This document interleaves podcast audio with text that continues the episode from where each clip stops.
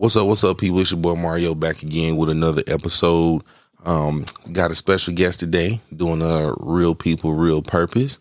Uh, so I'm truly excited about that. So uh, we ain't gonna waste no time. Ain't gonna talk your ear off about it, man. Get your favorite drink. If you're in traffic right now, I apologize. But uh, let's hit these guitars and get ready for another episode.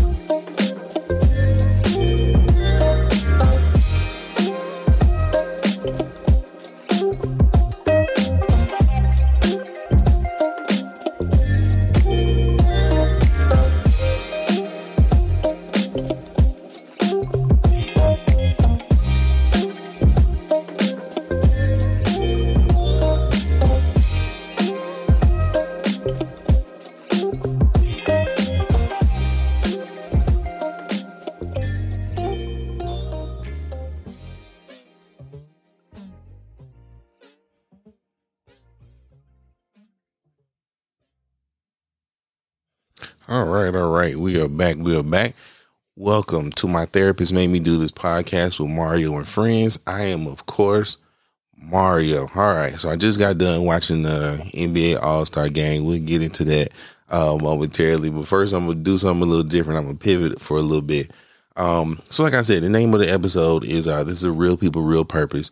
Um, it's February. So I definitely wanted to uh, make sure I highlighted, you know, a black successful person that I knew, and uh, I found like the perfect person uh, to go ahead and and highlight today. So we gonna introduce this man. Uh, he is a chief master sergeant in the United States Air Force. For all of my uh, non-military friends uh, that listen, but not only that, man, he's a mentor, joking buddy. Uh, we consider him family, man. He's a friend. So I want to welcome to the podcast, Chief Master Sergeant Wayne Sharp. Wayne, how you doing, big fella? It was good, G. How you doing? Man, you know, another day in paradise, living the dream, surviving the nightmare. Listen, I think as long as I've known you, I don't think I've ever called you that in my entire life. I don't think I've ever called you Chief Master Sergeant Wayne Sharp, like ever. So for the rest of the show, y'all to hear me call him Wayne. And so that's that's how we you know, that's how that's how we get down. Now, um, Wayne, did you watch the All Star game? Man, I did, I did, man. I, I thought it was I thought it was dope too. So, okay, so what what were your thoughts about the whole weekend? Like, what did you think about the whole weekend? Like, so I'm gonna be honest, Mario. I'm gonna be honest. But so I actually uh, missed the dunk contest. You know all the uh, Saturday stuff, man. I forgot about it for whatever reason. Uh, I went back and watched it. Dunk contest, trash. Big trash. Trash. Uh, three point shot good, but I don't. I don't believe the dude who deserved, who won, deserved to win. don't believe.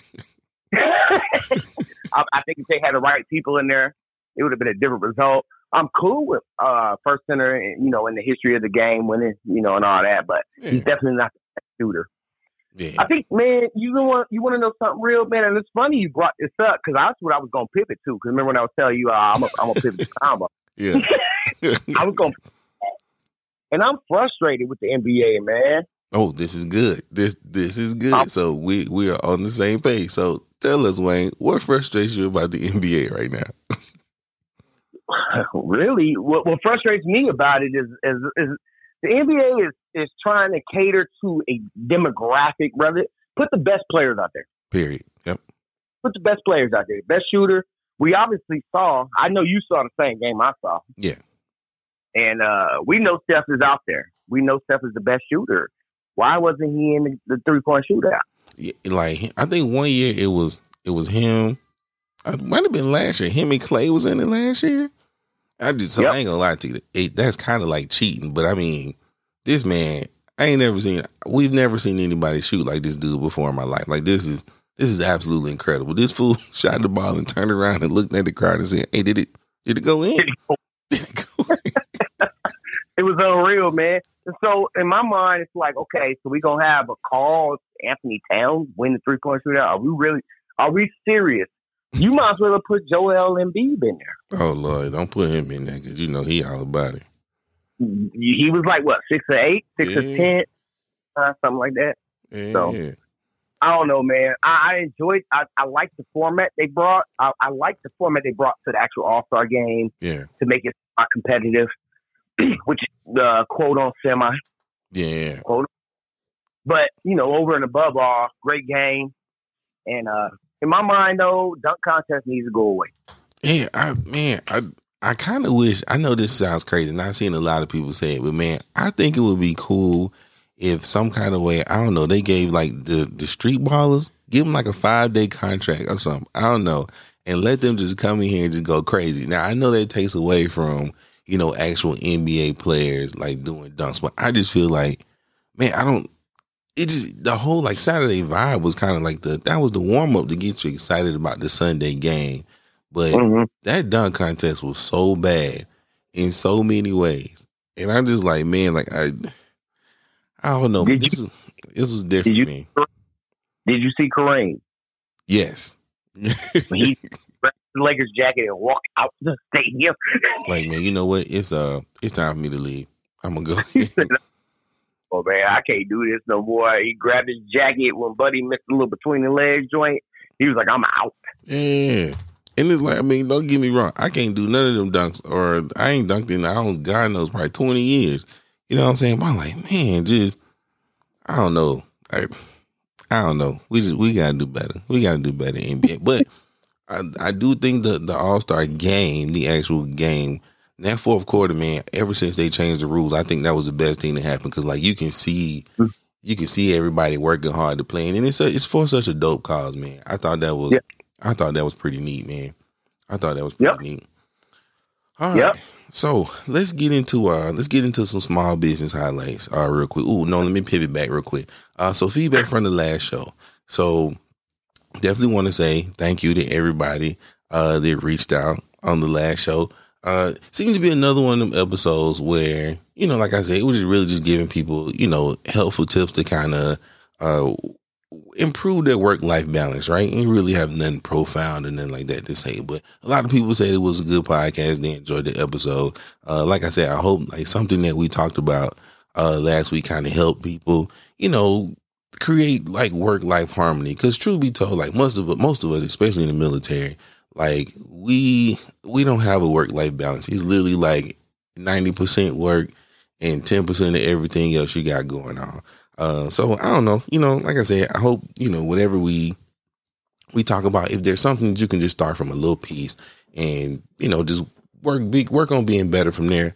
I'm totally cool with that. One thing I will say about that podcast, like I said, everybody always remember you are the priority. I always tell people that make yourself the priority over everything else. Because if you're not good, nothing around you is going to be good. So you can't say the world if you can't say yourself. Now, Wayne actually hit me up uh, not too long ago because he actually listened to the podcast with the with the spitting preacher. So, uh, any thoughts on that, uh, Wayne, about the the the, the spit word heard around the world? So yeah, yeah, it's, it's, it's some thought. Uh, I never saw the video until you you actually started talking about it. Yeah. So I was like, "Yo, yo, Mario, what is this website? what, what, YouTube? Because I've never heard of this. Maybe because I don't go searching as much as I need to. Matter of fact, I don't go to church very much at all because I ain't been in a while because of COVID. But long story short, I'm like, let me see what this is, bruh. That was the nastiest mess I've ever seen. Yeah, that was uh that was different, man. And I want to know about the buddy with the braids who was who was willing to allow that to happen. Once I watched the video, I'm like, and he didn't look like in his mind he felt comfortable with doing that at exactly. all. Exactly. So supposedly, supposedly that was his brother. Like supposedly that was his blood brother. And I'm like, man, I, I don't know if they didn't talk this out completely before. The, like, all right, so this is what I'm gonna do. Or maybe he thought, oh, I'm just gonna spray some water on you and you know just make it look like spit. I don't just like you said, the look on his face when he hawked up that first like like heap of spit, his brother was looking like, Oh, this ain't what we rehearsed. This ain't what we rehearsed at all. Like this is sir, this is off the script. This is off the script. This is this is bad. He lathered it up like it was soap, and I was like, ah, nah. And dog, truthfully, truthfully, I got grossed out. Yeah. I got grossed out. But what I will tell you, I understood what he's trying to get across. And if you go back, if you if you listen to, you know, the videos after it was done, he regretted what he what he did. He he realized, oh, that wasn't a good look. He apologized. But at the end of the day, it already happened. Yeah. it already happened. Right. He already put the loogie on my man's face. Out of there. And like I like I truly wonder if nobody if there wasn't a backlash about it, would he still feel sorry? Like if everybody's like, "Oh man, like this was such a great interpretation of like that story in the Bible," like would he still feel the same way, or would he look at it uh-huh. differently? Like, "Oh, we know I get it, it was a good interpretation, but I, I probably still shouldn't have like glazed my brother's face with my spit." Like I, I don't know. Crazy. Would it make it any Mario if it wasn't his brother? Oh, I, I oh, I don't know. That's a good question.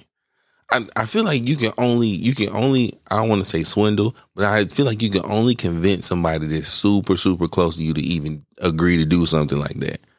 I think if it was like a regular, you know, uh, what you call them, deacon in the church or something, mm-hmm. I don't know. I think the reaction might have been a little different. I don't know. I don't know. This was Elijah, my son. He put he was a preacher. He put that spit on my face. Nothing changes. I'm still I'm still not happy. Yeah. I'm still not happy. It could be Ayana. Daddy, I just want to put some spit on your face. I'm be like, uh, nah. Nah.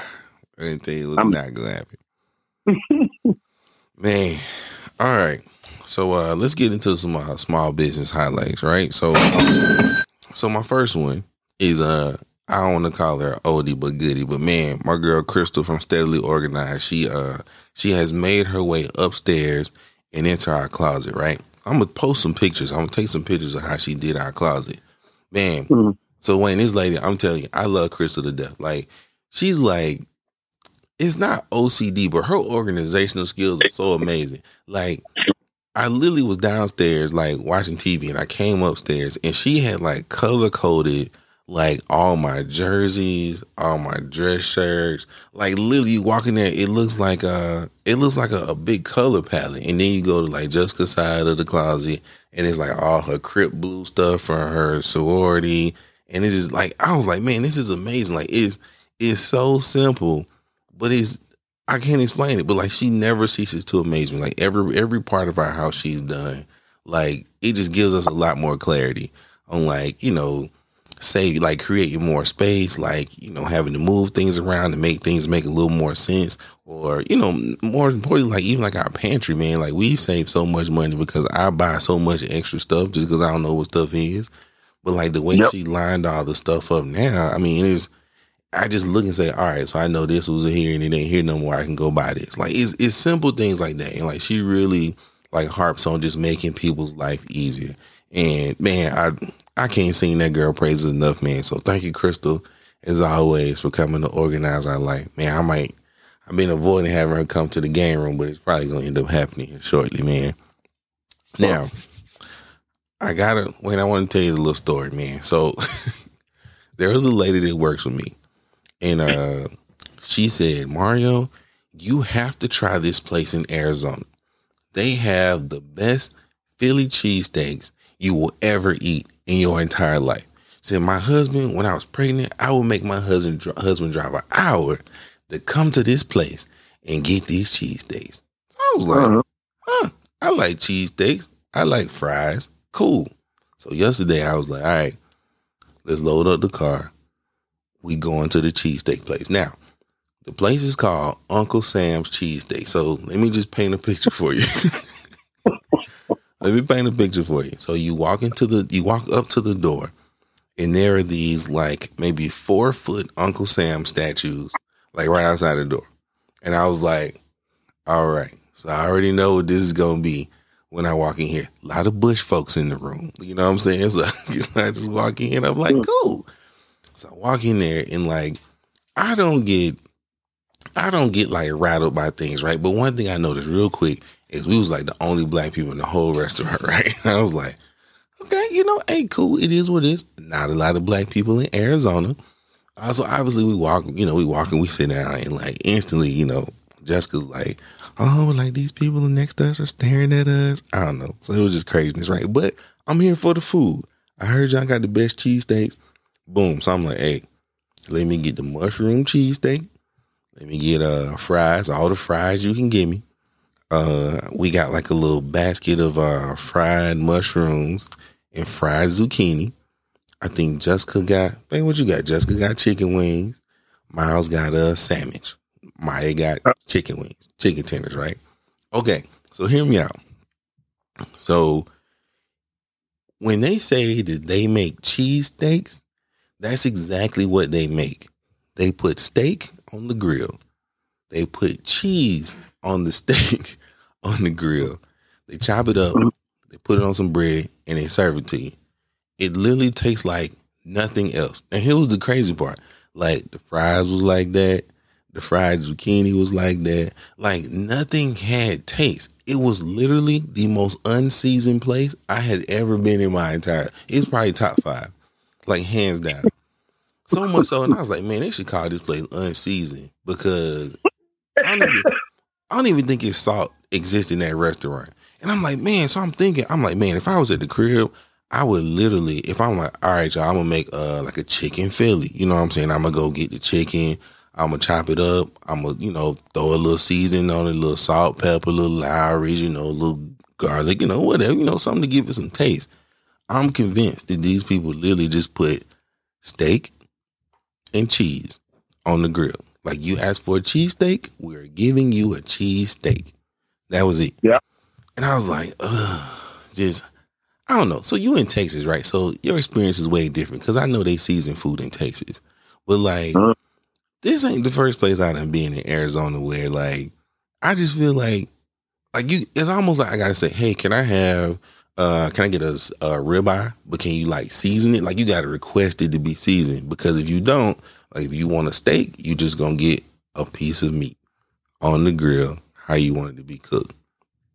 Really, just kind of kill my whole kind of killed my whole vibe because I was like, man, like I feel like I was just I was eating like like steamed meat. I don't know. It was hard. It was hard to explain. I just wasn't a fan of it at all, man. Literally, I, I, I always know a place is bad because Jessica just be looking at me crazy, and I'd be like, "That's her. We ain't ever coming back here face ever again." So, nonetheless, I'm back on the hunt for a Philly cheesesteak place in Arizona because Uncle Sam's cheesesteaks, that ain't it. So Uncle Sam, Mark, yeah. Let me put. So, what I came to learn, man, and uh, you know, Lisa, wifey, she puts me on game all the time. So, just like you talking about in uh, Arizona, they don't put no seasoning. So last night, bro, I made meatballs. What I what I consider my mother's best meatballs. She gave me the she gave me the recipe. She gave me the uh, recipe for the gravy. And I'm like, man, I'm about to smash this tonight. We we finna we finna get this thing popping. but, bruh, when I tell you, when everybody been into them meatballs, the seasoning was too much. Wait a minute. Listen. Much. Hold on. So we went from unseasoned Uncle Sam cheesesteaks to your overseasoned meatballs bro, when I tell you I put some of that Slap Ya Mama, so I had put Slap Ya Mama in there. I put, uh, you know, the green peppers, red peppers, uh, the gravy. My mother told me, hey, my hey son, you need to put the uh, the the uh, what do you call it, the uh, the the broth, the, the beef broth in the gravy. Yeah. So instead of water, put the beef broth in there. I thought everything was straight. Mashed potatoes busting a little bit. But where I messed up, my guy, is I put uh t- tomatillo, tomato uh powder in there, right? And you know, my wife is Hispanic, so I put the, the tomato powder in there, swished it around. So so my mashed potatoes orange. They were oranges as a mug, bro. it was orange, right? So I was like, bet. And so I scooped it in everybody's plate. I'm like, yo, I finally got the recipe right. so I, I, I got the recipe right. I put it on everybody's plate. Hey Mario, you could probably guess the only child that said, "This is good, Daddy." Oh, Cece busted him down. Yeah, yeah, it was like this joint is honest. Everybody else was looking at me like, "This is horrible." I know that ain't who I think it is. this is cool. Like I know that ain't that ain't grandma that ain't grandma meatballs at all, cause that ain't it. They was like, nah. So so, but let me tell you this. So I didn't eat. I didn't eat it because it was salty, right? Wait, time out, time out, time out. So you fed the whole family the food, but you ain't eat it at all. You I just ain't watched eat them it. eat it. I watched them eat it. So uh, about- about two a.m. I woke up a little hungry, right? Uh, we had about nine, eight, uh, nine, eight or nine meatballs left. So I was like, you know what, man? It's two a.m. I'm gonna go grab me a couple meatballs and, and go and heat them up, and at least you know, you know, try to try to not get my blood pressure up, or whatever. But when I went to go get the meatballs, Mario, they was gone. Well, okay, wait a minute. Everybody ate them. Everybody ate them, dog. They was So wait, so wait, everybody. so everybody just told you how horrible these meatballs was, and you thinking it's leftovers in the fridge. So sometimes you put stuff in the fridge, you let all the flavors kind of come together. Sometimes it tastes pretty good the next day, but uh uh they smashed the meatballs. They smashed the meatballs. So matter of fact, while we was watching the All Star game, because I had asked like, "Yo, who ate all the meatballs?" Yanni was like, "Daddy, I only have three. It wasn't me." And I was like, "All right, well, who ate them?" you could already, you could already guess who peeled themselves off the game, got hungry, came downstairs at about 1.30, 1.35, heated them Jones up, and smashed the meatballs. And I'm like, my guy, like I never even got one. oh my god! So Elijah ate the last six meatballs. And and bruh, when I say these was tire sized meatballs, my guy, they were tire sized meatballs. He's like, oh, Dad, I didn't think he was going to eat none and everything. So at the end of the day, I was like, I'm just going ahead and bust them back. And I'm like, but bruh, I, I thought the meatballs was good. It was the mashed potatoes that was messed up. oh my god! Man, shout out to my dog Elijah. so so so the point I'm trying to make is at the end of the day, with you know, obviously you knew I was stationed in Luke. right. With with Arizona, the problem is, you know, Lisa tells me all the time, I would rather you not put any season in there and let me season my own food. Oh. So she just rather you leave it Uncle Sam's cheesesteak style, and then she Yeah, pull so her she own trouble. She would have rocked with it, but she would have more or less put her own season on there, salt and pepper. Obviously, salt and pepper is probably the best seasoning anyway. She would have, she would have, she would have just salt, you know, salted and seasoned it herself. Um, and I think that's, I think that's more or less what Arizona does. I mean, you even go to Mexican food restaurant, food be bland, except for Filiberto's. Mm. I ain't trying. You don't know had Filiberto's yet. Oh, I might put that on the list for tomorrow. You can put Filiberto's on your list, man. Filiberto's is the best drunk food in, in, in Phoenix, dog. Go to Filiberto's, get the uh, carne asada fry. You know what? Is this the place that's open twenty four hours? Yes, sir. Oh, so that man, I talked to you offline. I actually saw that place one day, and I was like, man, they got a, a picture above it, and it was like, man, like try our carne asada fries, and I was like, man, that sounds really good, but I never like, whenever I'm hungry, I never just venture off that far. It's always my family always make it to Chick Fil A, and then we be like, all right, we just gonna eat some Chick Fil A, and we call it good. Uh, gotta go Chick Fil A. you gotta try Filiberto's. You can actually get the carne asada burrito. You can get the fry. You can actually get um, oh, what's it called? That joint. They got some other special menu stuff. But if you know, anyway, you know the mug is busting because they menu got a broken uh, plexiglass on the uh, menu. you know that mug busting because Yeah. plexiglass falls off. You know Yeah. that mug is that, that's the one. That's the one. You like, man, it look real sketchy. That means somebody in the back straight whipping it up. I So the that. thing is, only it's only going to be traditionally one person in the kitchen. He got on a Raiders shirt.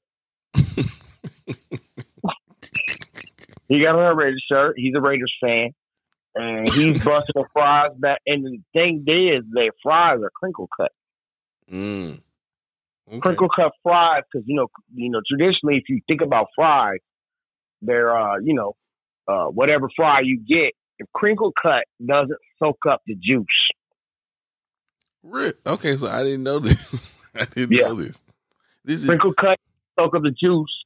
So when you fry them joints, you can, you know, any other fry, you can go, you can go, uh, uh, what they call it, uh, what's the, what, what's what's the, what's the town? It's in, a, it's not in America. It's uh, ah, Pan, Pan, uh, Panama. oh, like the country. Yeah, so you get like the uh, just chicken plate. You can get what they call los lo, los saltado. Okay. Los saltado, you know, is a good is a good plate with beef, you know, peppers, different kind of stuff. But the problem is the fries they use are not crinkle cut. Crinkle cut doesn't- soak up the juice. So whatever you put on there, you still getting all the crunch. Listen, so I'm gonna tell y'all, Wayne. Okay, so if you're ever on Who Wants to Be a Millionaire, right? You know how they got like phone a friend. Wayne is that person that just has the most random facts about the most random stuff you ever know. I guarantee you, none of y'all knew that about this crinkle cut fry thing. That's that's Wayne. That this is why I love Wayne. This is how he is. This is what he does. All right, man. So look, we go, we gonna pivot. We gonna pivot to the good part. We're gonna get to the meat and potatoes, uh, as we say. So, so like I said, the name of this, uh, the name of this episode in particular is "Real People, Real Purpose." Now, if this is your first time listening to the podcast, "Real People, Real Purpose" is a segment that I do on regular, and I don't mean that in a bad way, but regular people that do extraordinary things, right? So let me just introduce you guys to Wayne. Let me tell you guys about how we met Wayne. So we were all living in North Dakota, right? And I think my wife was there. I was deployed. My wife was there for a little bit. And uh I forgot if I don't know if she met you or your wife. Uh, oh, we met JD first. So we're gonna have to get the whole garage crew on here one day. But long story short, uh Wayne and like his family, we're just gonna talk about Wayne in this case. But like Wayne and his family, like pretty much became like an extension of our household. So I'm talking like we probably spent more time at their house than we spent at anybody else. It was we mind you, we're in North Dakota. It could be negative thirty, negative forty, and they just like, well, hey, we got the heater out, we got some music going. We just we live in the dream like that. That's what we're doing. Um, the thing that I've always appreciated about Wayne, and he'll tell you in a minute, but like Wayne and I don't even have the same job. Like Wayne and my wife don't even have. Well, they did have the same job at one point, but Wayne is probably one of the most selfless people I've ever met in my entire life.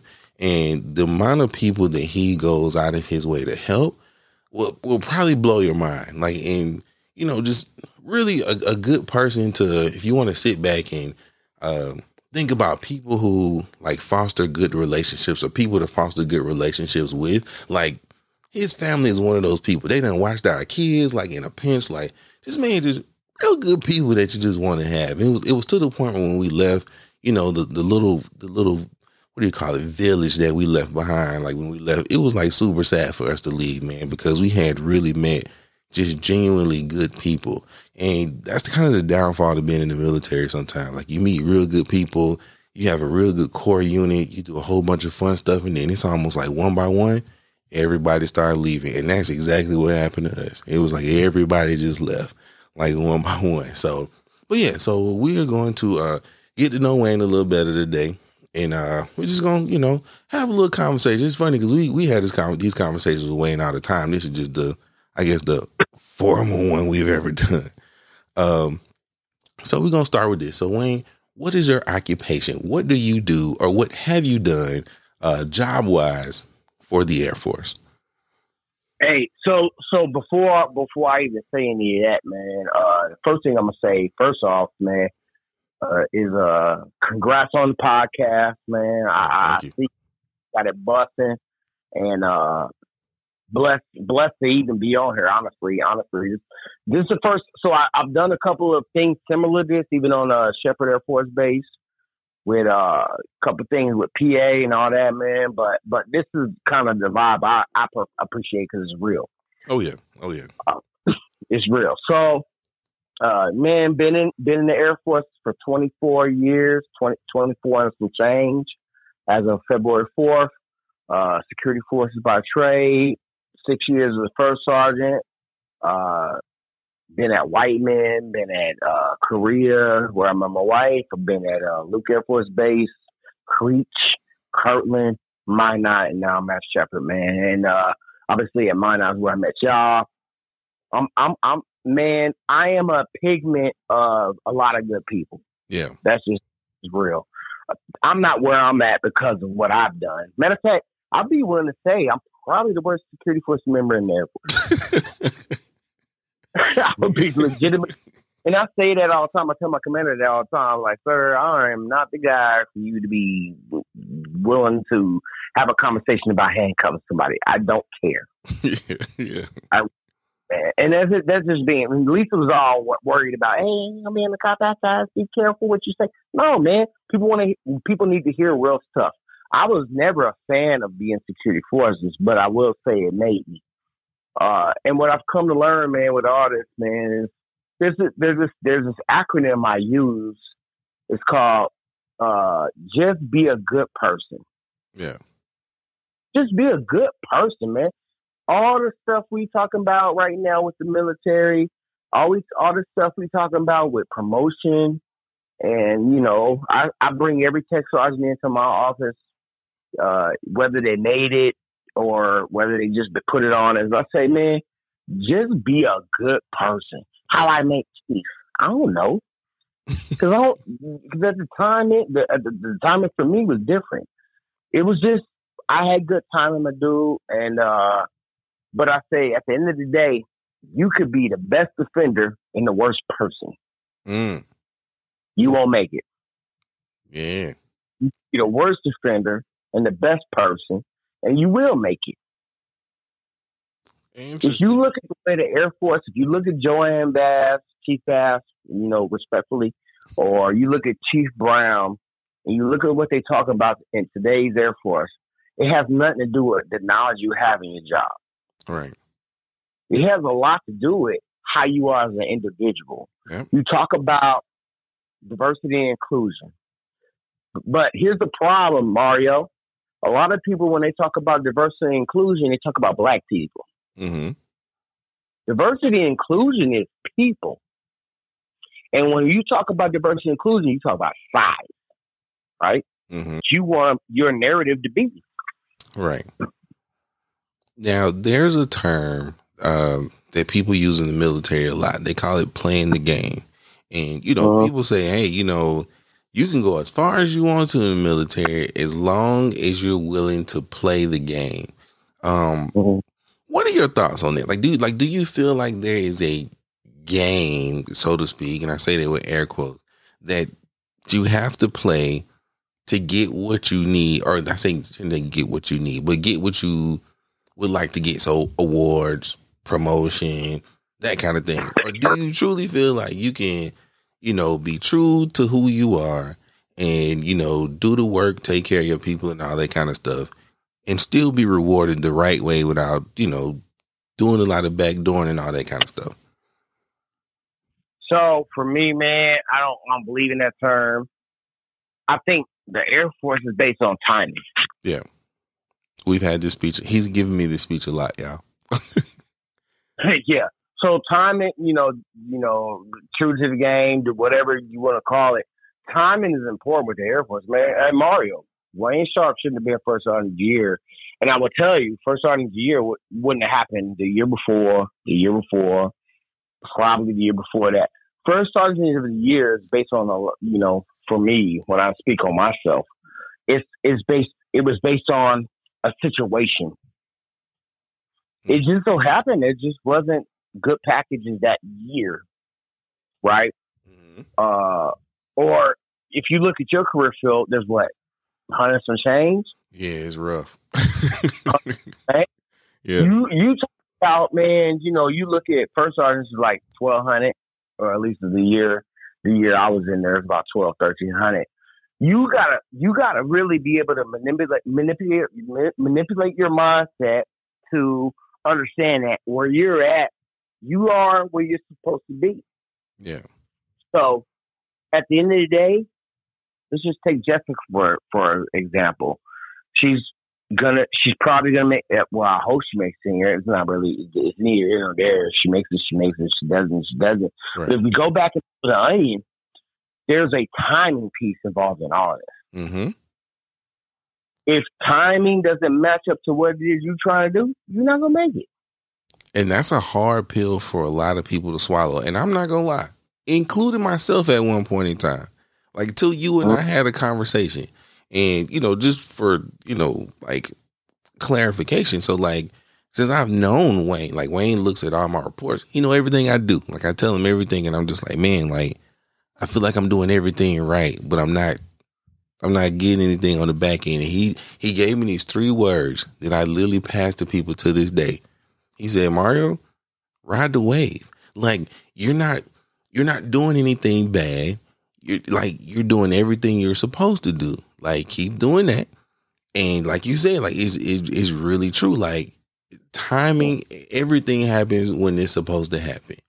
And but I, I will tell you for a lot of people and a lot of military people gonna listen to this podcast, they'll tell you that like that is really frustrating sometimes when you see people who do less than you do, but they have realized like, hey, if I if I rub shoulders with Chief Sharp or if I'm over here with this person, then that'll they'll remember my name from from me just being around them. I don't want to say brown nosing, but essentially that's what it is. Like people kind of networking their way to promotions.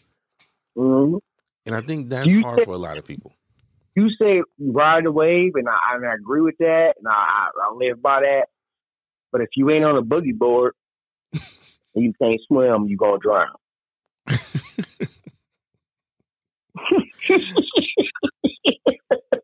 so I'm gonna give y'all I'm gonna give y'all another little tidbit about Wayne. So Wayne has these these really weird analogies, and they sound crazy when you hear them the first time.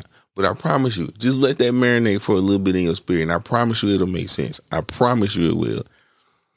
But you, but you're you're absolutely right, and I think um, a lot of this goes back to um, taking pride in what you do. So this is this is literally like something that I'm going through right now.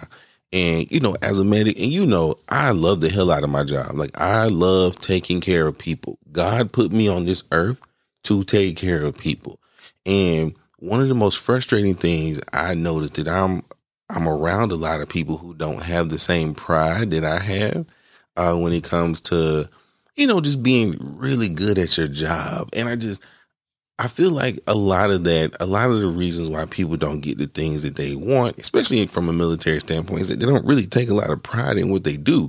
Like this is almost like a like something to just pass time for them. You know, people will tell you all the time, like this isn't the military isn't a job. Like they'll tell you, it's it's pretty much a lifestyle. Like everything about it is uh, you know, from the deployments, you know, the long trainings you go on, like just the normal. We don't do normal things that regular people have to deal with.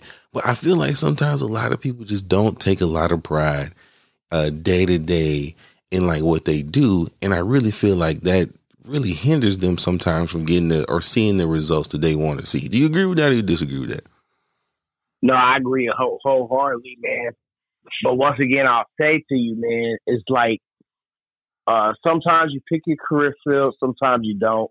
But at the end of the day, a lot of us we come into this military not not knowing what the cards are going to be dealt. So I'll just give you an example. Coming into security forces because of a damn two oh three. Now, what's a two oh three for? For all of our non-military people and our military people.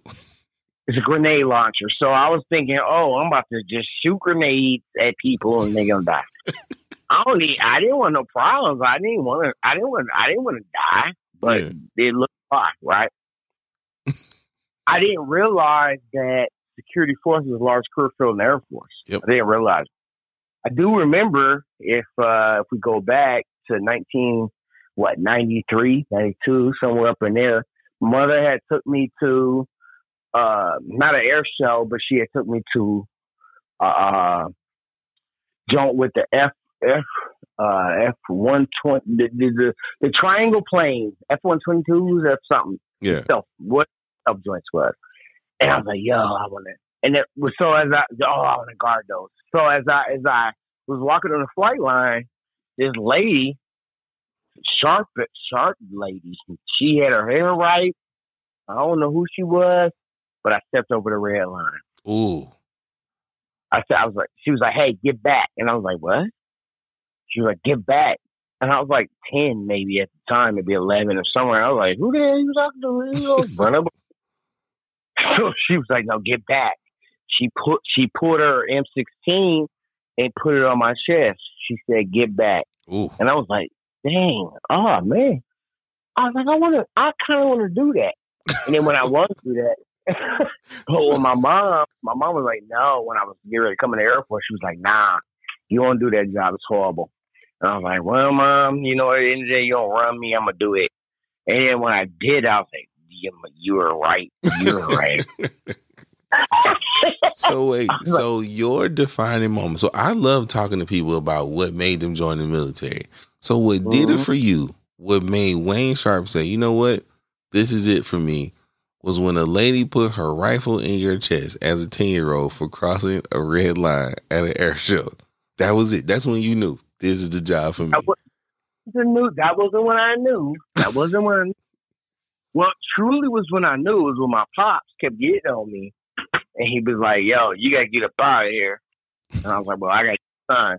But you know, security forces is the easiest job to get into in the Air Force. Mm. You know, and, and the, the thing is, for me, is my family uh, is, is Air Force. We we were Air Force. My mother, my dad, all all them cats, they all were Air Force. My but my mom and dad were both com. Okay. So I ended up, you know, saying, you know, I'm gonna go in because college. You know, you know how college is, man. You know, I ain't feeling it. So I I came in the Air Force, and I was like, all right, bet. So I came in actually trying to be an air traffic controller. Ooh. Talk I was about a stressful job yeah, I was supposedly had something with my eyes. So I went back home, uh, and uh, they was like, "Yo, you didn't qualify for air, air traffic controller for something. I don't remember what it was, nearsighted, close sighted, whatever." I was like, "All right, cool." So I, they was like, "Hey, but you can be public affairs." I was like, "Oh, that's that's what it says. Perfect. Graphic design, all that, and everything. Yeah. Boom." but that they were like, but but your uh you know your your time your time you gotta wait is like nine months. So I was like, all right, bet I'll wait nine months. And then like like three weeks later, I was like, I'm not waiting no nine months. so they said open general. Oh, I went in general. I was like, bet. So I got the basic training, cried in the car, all that. You know, you know, all the stuff people do laying in the bed. I shaved my empty face. I ain't got no hair. and uh, boom, they was like, "Hey, you're gonna be security forces," and I was like, "Oh, that 203 was popping, so I'm good. I'm about to go blow up, blow up blocks, right? grenade launchers all day. Yeah, grenade launcher, and you know all that. And then I got to my first base. They put me on the gate, bruh. Checking out put me, bruh, with the ascot. Ooh. Elite gate guard. I need you to explain to to the contingency what what the ascot is. Okay, so from what I remember, so when I was stationed in DC, so picture it, picture a person in a regular military uniform, right? So security forces or cops for my civilian people. You know, you're just you're in a military uniform, uh, fatigues as y'all would call them, and um, you know they would have like their beret on. Security forces has beret, and they have their uh, vest and their rifles and all that stuff. So in elite gate guard, um, they would normally wear our formal uniform, where it's like our, our really nice blues uniform, the one that y'all say we look like we work for Delta and fly planes in. Normally they normally they would wear those uniforms at the gate. Now, mind you, they have the the dress, the slacks like blouse, and they have like this uh, white shirt with like the little. It's like a little fake tie situation. It's like a scarf. Yeah, it's like it's like a scarf. Thank you, babe. And uh they wear that rain, sleet, snow, it looks really uncomfortable to the rest of us. Like it just, it just doesn't look like an ideal uniform to be shooting people in the face with grenades with. It doesn't. Like that's just it doesn't look comfortable to us. But hey, if y'all like it, I love it. Go ahead. man, you know, but but I will tell you, man, you know, at the end of the day, great, great opportunity. When you look back, man, I would love for them to bring it back, you know, because it just instills a level of discipline, all that. Yeah. But at the end of the day, bro, when I look back on my career, been so blessed, uh, not only not only with opportunity, but just with people, man. You, and you, so you know, you know, as much as you gonna big me up, I'm gonna big you up, Mario. Oh, this is my podcast. I big you up. You don't big me up. uh, this is my podcast today. Uh, Mario, let's talk about Mario. Here we go, y'all. We talk about selfless individuals, man. We talk about people, people. Uh, we talk about the ability to to uh, to uh, to facilitate with people you you don't actually relate to.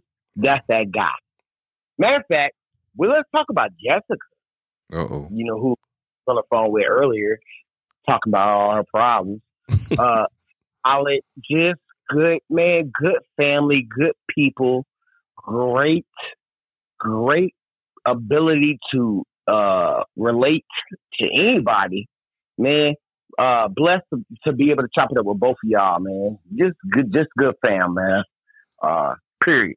So this is dope, man. I appreciate you getting me on, man. This is this is dope, bro. Yeah, no, man, you know, no, no problem. So, so let me, so let me ask you this. So your, so your wife is also security forces. Now, I'm gonna tell you guys, like security forces is a very stressful job.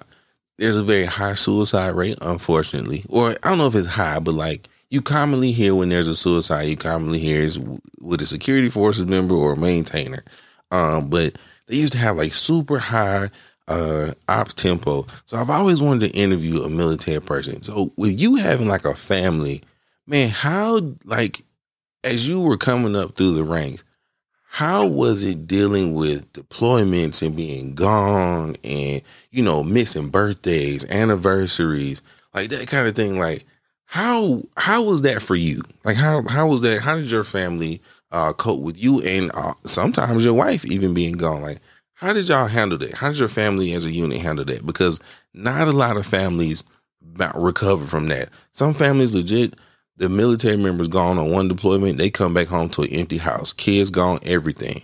So I'd imagine in 24 years you you've been gone a lot of places.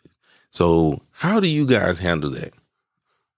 Well, so, so to be honest with you, uh, Lisa's only deployed once. Mm, okay. So uh, she deployed to Iraq to uh, I can't remember the name of the base. It'll, it'll pop in my head in a minute. But she deployed to uh, a prison in 2006. But I've deployed four four times since we've been married. Uh, and truth be told, man, it it was what it was. And matter of fact, my last deployment, there was no tears. There was no like, "And daddy, you leaving?" It, we, you know, you you eventually adapt. Yeah. Um, you know, you eventually adapt and you just take for what it is. Um, I haven't deployed since what 2009, I think, mm-hmm. to Iraq. And by the way, I got shot at uh, by a sniper. Cause died, but I survived because I was thug. but long story short, I was like, "Hey, you gonna hit me, man? I died in a bullet on you." But but long story short, man, uh, I'll just like here's the thing, man my kids are as much as they don't want to come in the Air Force. Well, maybe Elijah, but as much as they don't want to come in the Air Force, what really what really uh, peels them off is the fact they understand what we do. Yeah. They and we, and we talk to them about it. We, you know, at the end of the day, you know, this is this is how we live. This is what we do. Uh, and you know, Lisa was actually supposed to deploy. I don't even know how I told you this, bro. Lisa were supposed to deploy in July. Mm-hmm. I remember that.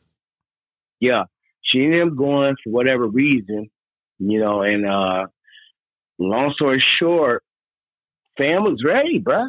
The fam was ready. Like, go ahead and go. Should have probably come back somewhere in, in the area of uh, right now. Uh, but at the end of the day, man, you you already know. It's no different than when you are or Jessica leaves. Your kids are ready. Yeah. It it just it's a different vibe, bro. They they just ah, dad gotta go, mine gotta go. Okay, we'll we'll figure it out. But what I what I got a problem with Mario, I'm not combing no hair, man. This is uh, this is fucking rough.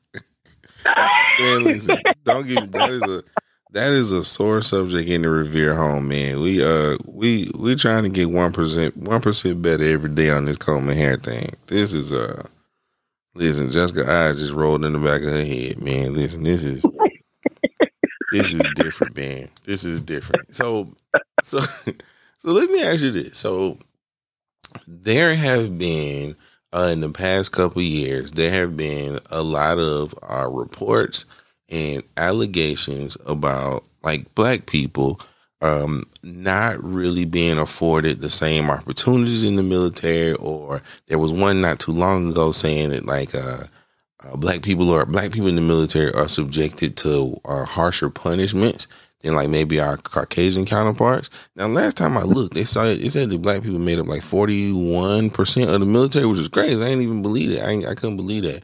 But mm. in your opinion, um, how has life um, how has life in the military been as a black person? Like, do you agree or disagree with people not being afforded the same opportunities? Now, this is really interesting asking you this because like I said, y'all, he's a he's a chief master sergeant. Like he he's at the pinnacle, almost at the pinnacle of his career. But we got friends, we've seen, we've heard things. So like in your opinion, like do you like do you feel like that's true or false? Like do you agree or do you disagree? Or like what is your experience? What is your experience being as a black person?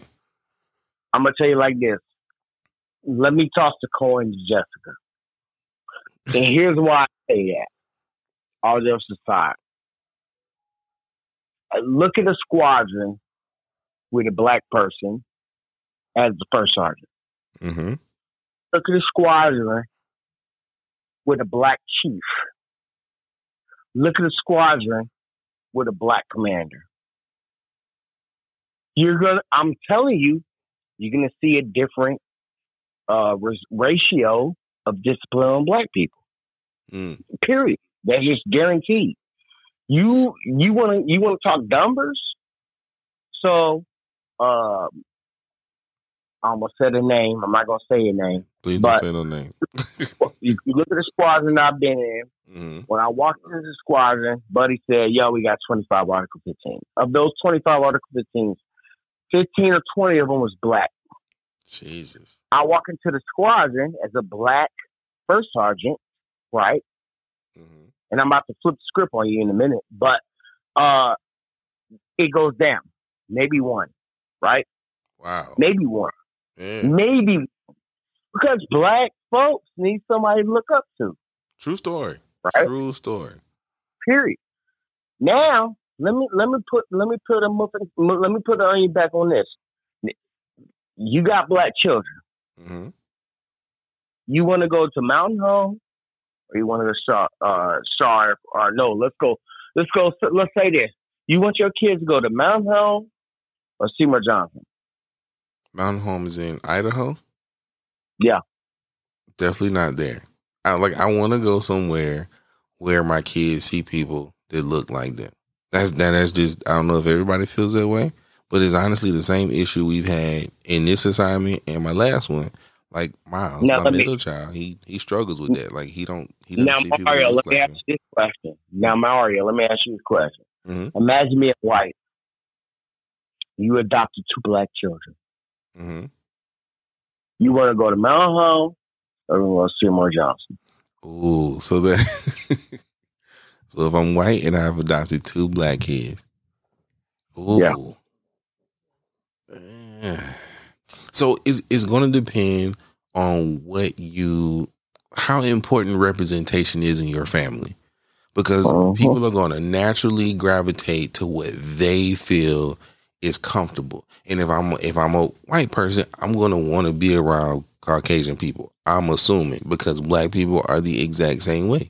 I just went in the restaurant yesterday and there was nothing but white people in there. And the first thing that mm. came out of my mouth was like, man, like, I mean, it would just be nice if it was like one black person in the corner. You know what I'm saying? Like, you just, it just makes you feel more comfortable. Like, you just like, okay, you know, people don't give you the weird looks and things like that. So, yeah, I, I would imagine that that person will want to go where representation to them matters the most, unless you know that's a conversation in their home, and you know Seymour Johnson may give you a little more diversity.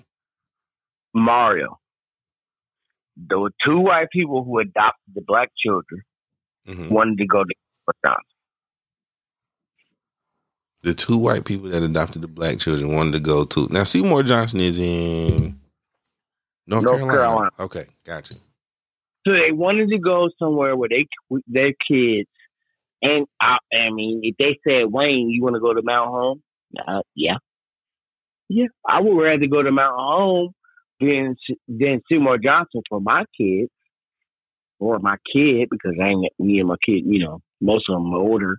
But truth be told, my kid, my kids was raised in a diverse, you know, perspective. Yeah. So you go to um, you know Mount Home, it's gonna be diverse, and I would rather them go there. But if you go look at Seymour Johnson, that's that's majority black. Yeah, my kids never been to a black school. Mm. They've never been there, so they, they were, you know, in the mo- in the big in the big scheme of things, like I don't put you in that environment. Yeah. You know, my the, when I did, uh, I'm about to put I'm about to put some shit on YouTube right now. Uh, when I had my interviews for command chief, it, and hopefully I don't lose my job over this. the lieutenant commander said, uh, "How are your kids going to do?" He don't even know who he don't even know what my family look like. He assumes my wife's black. She's not. Mm. He said, "Are your kids going to have any problems here?" I said, "Well, no." I'm not. They're not. They're just. They're gonna be just fine. Matter of fact, I'd rather come here than Seymour Johnson because my one of my children, my youngest one's gonna probably be like, "Daddy, I don't like it," um, because there's too many black kids. She only realized she's actually black from Nigeria, by the way, because I got my uh, I got my uh, you know, ancestry done. You Nigerian, my dude. Oh, daddy, I don't know what I'm gonna do, bruh.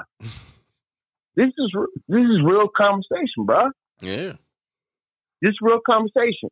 So at the end of the day, when I look at this, one, if you ask me that question, one, you don't really know how comfortable you are in your own skin. Yeah. You don't know how comfortable you are, comfortable you are in your own skin. Number one. Number two. At the end of the day, what does it matter? Yeah. What does it matter? At the end of the day, if I'm qualified for the job, don't ask me what they all be comfortable with. Yeah. What you gonna be comfortable with? You come to a Wayne Sharp pulling up and doing the best he can do for your squad, for your wing. Are you comfortable with one of my kids gonna be comfortable because I'll make them comfortable. Yeah. Man, that's a that's an interesting outlook on it. Like I, I don't think I ever I ever ever like thought about it like that, but it's true. Like I'm like I'm I'm there to do a job. My like literally your job is to take care of people, a large mm-hmm. large groups of people, and you're going to do that. Um, yep. obviously, like I like at the beginning, I said, you know, like you are the priority. Like you take care of yourself, and you take care of everybody else around you. Like you gonna make sure your family's okay. Um, yep. I'll be so I'll be honest with you though. Like when it when it comes to like being black in the military, so I actually had a conversation with somebody about this not too long ago. Before I came to North Dakota and met you, JD, P. Lee, Joe, like I would I would tell people, black people, I'm like, man, like believe it or not, there are more white people in the military that have gave me opportunities and, you know, looked out for me and made sure I was in positions to succeed than there were black people. And like, yeah. so it was, so that's why I never, it was always hard for me to kind of jump on like the, I don't want to say jump on the train, but like, you know, I, I've never been one of those like all white people are out to get us kind of person because I know like there there are some there's some bad apples. What do they say? There's some bad apples on every tree in in every bunch. Um, but I know, like I said, I know I can I can interview five more military people and they will tell me totally they'll have a totally different experience uh, than we have. So I yeah. I don't know. It's it's always interesting to me. I I don't I don't dis I don't disqualify uh, what anybody you know anybody's allegations of what they've experienced because honestly, like as much as I've been fortunate enough to just have people, regardless of color, uh, like look out for me and take care of me. Like I would be crazy to think that like some of these stories of you know favoritism and all those kind of things aren't true. You know what I'm saying? Just because it's not happening to me, don't mean it ain't happening. You know what I'm saying? But I mean, I don't know. I, I, think at the end of the day, like you said, like going back to the to the young lady uh, with the awards, like man, I feel like if you're doing the job and you do what you're supposed to do to the best of your ability, and you're meeting whatever standards uh, that the military has for you, I think we should be good. And I feel like you should be surrounded by people, regardless of color, that are going to pour into whatever goals you have, whether that's making chief one day or hell, just doing your four years and retiring and starting a family, what have you. Like I feel like like it just you know, color to me color shouldn't matter, but unfortunately it does. Like I said, I see it, but I just I hate that it's like that. You know what I'm saying? I hate that I have to. I've been fortunate enough to be in, in an experience like this, but other people haven't been able to experience some of the, the things that I've had with people of different races. Like it's I don't know. It's it's always it's yeah. always difficult. Difficult piece for me. But um Yeah. So I would tell you, so in your opinion, like this this age, this society or this culture of the military we have now is everybody's gunning for promotions. Uh, everybody's gunning for uh, awards, and it doesn't necessarily matter how good you are at your job or whatever you know awesome programs you're a part of or that things like people have found ways to kind of circumvent the system uh, to kind of make themselves look good and other people look bad. And that's not everybody. There, there's a lot of people that you know grind it out and do things the right way and then get what they need to get. But there are others that have found loopholes in the systems and gray areas and they, it has worked for them. Um, but in mm. your opinion, like, what is the key to being successful in the military? And I understand that success is very subjective to everybody, but in your opinion, with people you've dealt with, hell, you've dealt with me and my wife before, just, you know, talking about like how we are from a, a work standpoint and all those kind of things and, you know, what our goals are and what we want to do. Like, what, in your opinion, what is the key to being successful in the military? J back P. Just be a Just person. The person. That's it, dog. Yeah. Just be a good person, man. Just do right by people. Uh, you know, I always say, well, I don't know what I say, but to me, I look at this when I stop worrying about promotion yeah. I'm just worried about doing right by people. I got more successful. Yeah. J Bag P.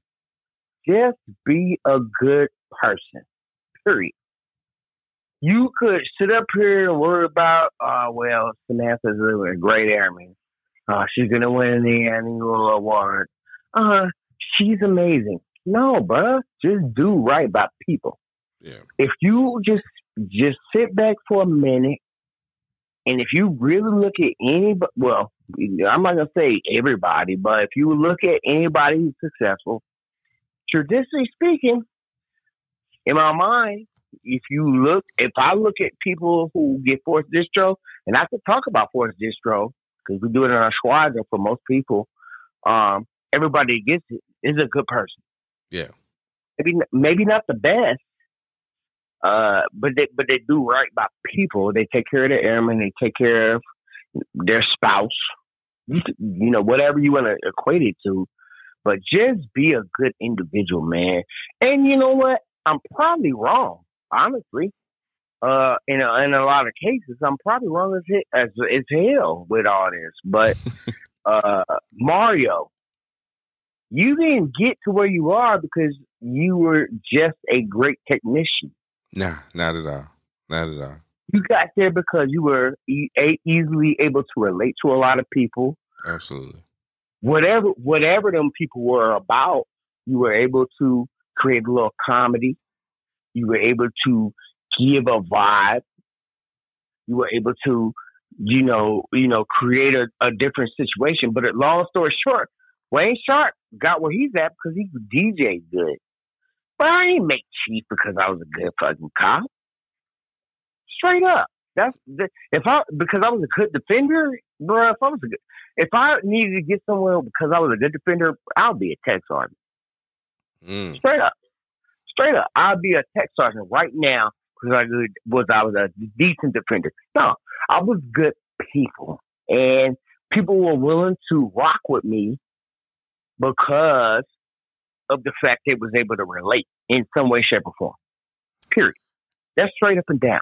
I think that's one of your greatest traits, Wayne. I'll be honest with you. It's easy for people to uh, follow you and take heed to your advice because you come off as a real person.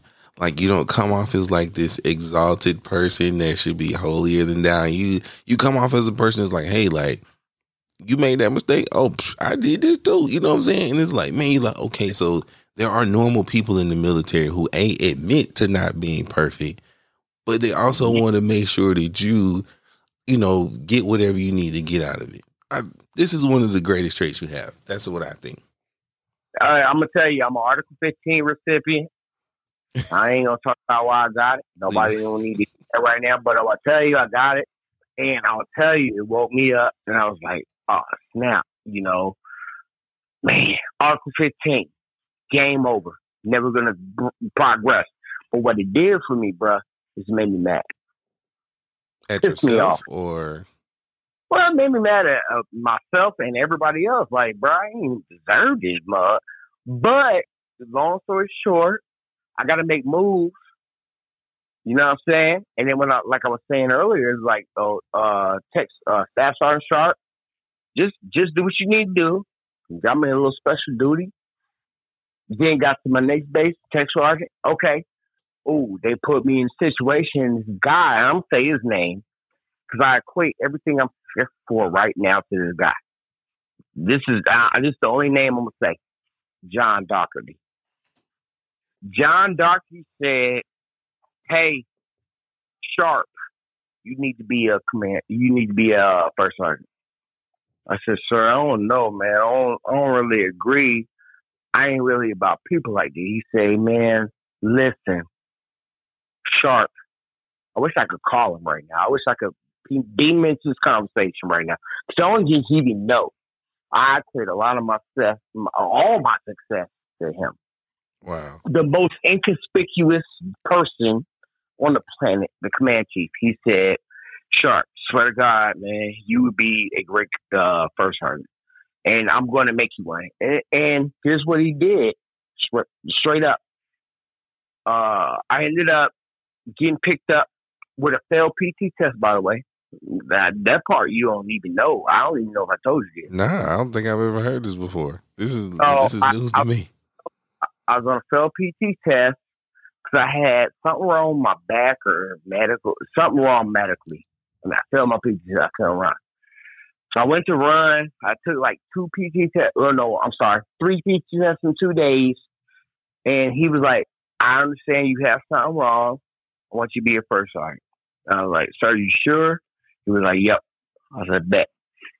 the first day I put on Master Sergeant, I was in the medical group dun, as the first. Dun. Never forget this, man. John Doherty, who I've, I've talked to on many occasions, was like, "You the truth. Uh, you do whatever. You're gonna do this, and this is what I don't care." So he ended up having a fight for me at uh, uh, AFMC MAJCOM. Uh, he was like, I want him to be a first round. He's like, well, he's on the failed PT test. He said, I don't give a shit, you know, whatever. I want to be a shirt. Boom, got a shirt joint. Passed my next PT test, by the way. So don't judge me, anybody on the podcast. you know, because you know they're judging by their PT test, boy. Yeah, tell them don't judge. Boom. So long story short, I got I got I got the joint, and uh, boom, became a shirt, man. And six years later, uh, I'm, I'm, i essentially we if we look at reality, that was what May 2013 or uh, mm-hmm. 14, whatever time. Uh, boom, got shirt. You know, enjoyed it or whatever. But bruh, John Doherty is exactly the reason why I am where I'm at, where I am today. And John Doherty's a white dude, bruh. Oh, I was about to ask that. I said I was going to ask if he was a white person or a black person, just to kind of for guy, in the conversation. Wife, and his wife is wonderful, uh, beautiful family. Got you know kids. His son was in the squadron that I was a shirt for when I was in AMXS. Uh, beautiful squad, man. And matter of fact, when this shit come off, I'm gonna say it to him. But you know, like, so this is so this is interesting that you that you just told us this story because at the root of every person I've ever done a real people, real purpose on, they all mention one person. There was there was this person that inspired me to do this. And then that in turn allowed them to help so many other people. And y'all, like when I tell y'all, like Wayne has been such an influence on so many people. There is 100%, Wayne doesn't have nothing I do benefits Wayne at all. He has, he get, I could send him my EPRs every year and he'd be like, bro, I don't, I'm not medical. I don't know anything about this. Like I, he doesn't have a reason to do this at all. And I would still be cool with him. But for you to to take the time and really pour into so many people's lives after all these years is like thankful uh is in part to this this Dockery guy. Like that's like that's freaking awesome. Now I will tell you guys this. If there's one piece of advice that I could give you because everybody talks about like mentorship, wanting somebody to, you know, take them under their wing. One thing that I appreciate about Wayne is if you're doing the work, like if you're like if you're doing your part, Wayne will always help you. But it's not like a hey, I ain't doing shit with my life. Fix me because I'm not doing that. I, have never taken Wayne as that kind of person. Like normally, when I go to him and I talk to him for things, like I'm I'm already doing my part. Like I already I already have my ducks in a row. Everything's laid out. I just need guidance on like how to keep this all together so I can stop from going crazy. So, but man, like I I like I'm truly I'm truly amazed that everybody I talk to, they literally always have that one person, and it's always somebody who do you least expect, or like you said, they don't even realize it. And like them pouring into you has in turn allowed you to pour into so many other people. And in in true in true fashion, in true Air Force fashion, you taking care of other people is in turn going to make sure you get taken care of. And here you are looking at taking a job as a command chief. That's crazy. yeah, man. It is, man. Humbling, honestly. Humbling. Uh, and I'll tell you, man, with the interviews, bruh, uh, those were ultra humbling because you know how commanders are. And I, I'm talking about three pilots who don't know me from Adam. And when I tell you, they scheduled uh, the uh, the interviews for 30 minutes. Mm-hmm. It was on the phone hour each one, man. I'm I'm not, uh, and at the end of the day, if I get one, cool. If I don't, no big deal. And I'll just figure out son and and we'll rock with it. But, but bruh, but bruh, you can't uh with the command chief shit. You look at. I'm a, I'm a, I'm gonna be in for 25 years here soon, bro. And at 26, you can't even apply for command chief anymore. Ooh, you know? I, so I don't think I've ever asked you this, but I don't personally. I can't see myself being in the military that long. What keeps you around so long? Because, by the way, guys, Wayne can literally. I think. Correct me if I'm wrong. After you hit 20 years, you can punch the button whenever you want to. You can yeah, wake up and be like, "Yep, I'm done." Mm-hmm. So what, like, what keeps you, like, what keeps you getting up every day, putting on the uniform, dealing with all the BS, the good and the bad? Like, what keeps you getting up doing that every day? Bro, I don't even have no bad dog. I'm blessed. That's awesome. I'm blessed, man. You know, my my wife being active duty, my uh, kids, understanding what active active duty is about, and uh, uh, really, man, you know what keeps me more than anything? Even if I, you know, I ain't gonna talk about my squad because I'll probably cry. I, the, dude, I probably cry straight up.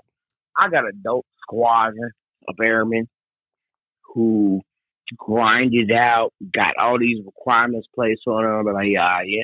So I gotta say that, bro, because what they actually do. I would do it. My squadron is fire, bro. And you ain't need. I wish I could pull up just to see these cats. Even even on the gate, even on patrol, the lights is the lights are flashing all over the place, and I'm like, man, I write tickets, and that tickets are not fire, by the way, but they'll do it.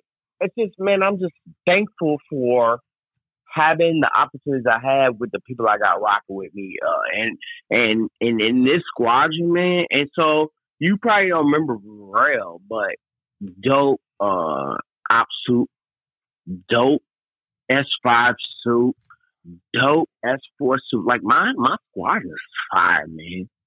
Just just fire. So so I get motivated by good people. Yeah. And just like I was telling you earlier, uh, just be a good person, man. Yeah. just say, be good. I was gonna say, if you had any parting shots for anybody in the military listening to this, what would you say? But I feel like just be a good person. It's so simple, but so many people don't do it. It, it is. It's, it's it's it's it's humbling to uh, throw that out. Uh, my my wing commander, General Jewel, he uh, he's like, man, what you gonna say? Don't worry about it. I'm about to go in here and turn up. And he gonna say to me, uh, oh, that was awesome. That was you did a great job. Bruh, simple simple message. Just be a good person, man. That's it. All that other stuff, did you just, ah, well, how I'm gonna get promoted? Who cares? Just be a good person, man. Just be a humble individual. Have a little empathy for people just a little. I don't even need you to have a lot. just have a little. That's real. And, and and just be a good person, man. And you know, I treat your life like your parents ask you to, to treat it. Hey, clean the kitchen. Oh, Dad, I don't want to. Okay. You're not a good person. Yeah just be a good individual, man. And you know, as as as we we keep chopping up on this podcast, I can't give you no better message than that. Yeah. Just good person. That's real. Period. I think Period. I think we're gonna end it on that. Well, man, I just uh, man. So first of all, so let me say, like, like, thank you first of all because I cannot tell you like I don't think you I don't think you realize how cool it is to like be able to just pick up the phone and like just call a chief and you can just like you can just be yourself. Like there are many people that wish they could just have this conversation right now. Where like you don't have to put in the sir, yes, sir. Like you don't have to do nothing crazy, but literally just just be yourself and have like a, a real conversation with that. And like for that, like I, I appreciate you always like fostering that environment with like me and Jessica or hell anybody uh, that we know, but you always create an environment where you want people to be transparent, and that that requires them to be authentic in themselves because you don't you can't truly help somebody if they're not really being who they really are, whether that be the the superstar or the person that legit done screwed up and need to get better. Um, so man, like for real, like thank you for always creating an environment uh, where you know we can always be transparent with you, and you know in turn we're always open to whatever feedback that you give us, man. So I'm forever indebted for your mentorship, uh, your friendship, more importantly, and uh, you know always you know all the stuff your family has done with us, man. We are we are forever indebted to y'all, man. You got any uh, you got any parting words before we get out of here? We pushing an hour and thirty minutes, and people be tripping when I be going over an hour and twenty minutes. So. no, I uh, you know, shout out to Jess, man. Shout out to you, man. Shout out to the fam. and uh, blessed blessed to have the opportunity to chop it up with you a little bit, man. This is dope, honestly, man. Very humbling, honestly. And uh, you know, let's get it, bro. Now, do do you want anybody in the military to reach out to you if they got any questions or concerns? Um, if anybody want to chop it up, man, if anybody felt some way about how I'm talking about, hit me up at Wayne, W-A-Y-N-E dot sharp at USA, USA dot AF dot mil, or you can hit me up on lvnative2000 at gmail.com. I, I man, you know, I'm always open to, to, to go hard with anybody, man. So I'm good. Absolutely, he gonna give it to you straight. I'm just gonna give you a warning. So if you, you call him and ask him for whatever, he gonna give it to you straight. So just just expect that. Yeah. Oh, hit me up 702-249-8477. You can text me that too. I, I I would love to help anybody uh, who who needs conversation or just just just want to chop it up a little bit, man. I'm I'm I'm good with that too. He there serious too. Hey, but uh, hey, delete that part, by the way. All right, guys. Hey, it was a privilege, man. Thank y'all for listening as always. Um, I have some of the most awesome supporters on the planet, man. I appreciate all the feedback y'all give me. Um, man, I I'm always humble and thankful for all the, the nice things or even the feedback, you know, even stuff that people don't agree with.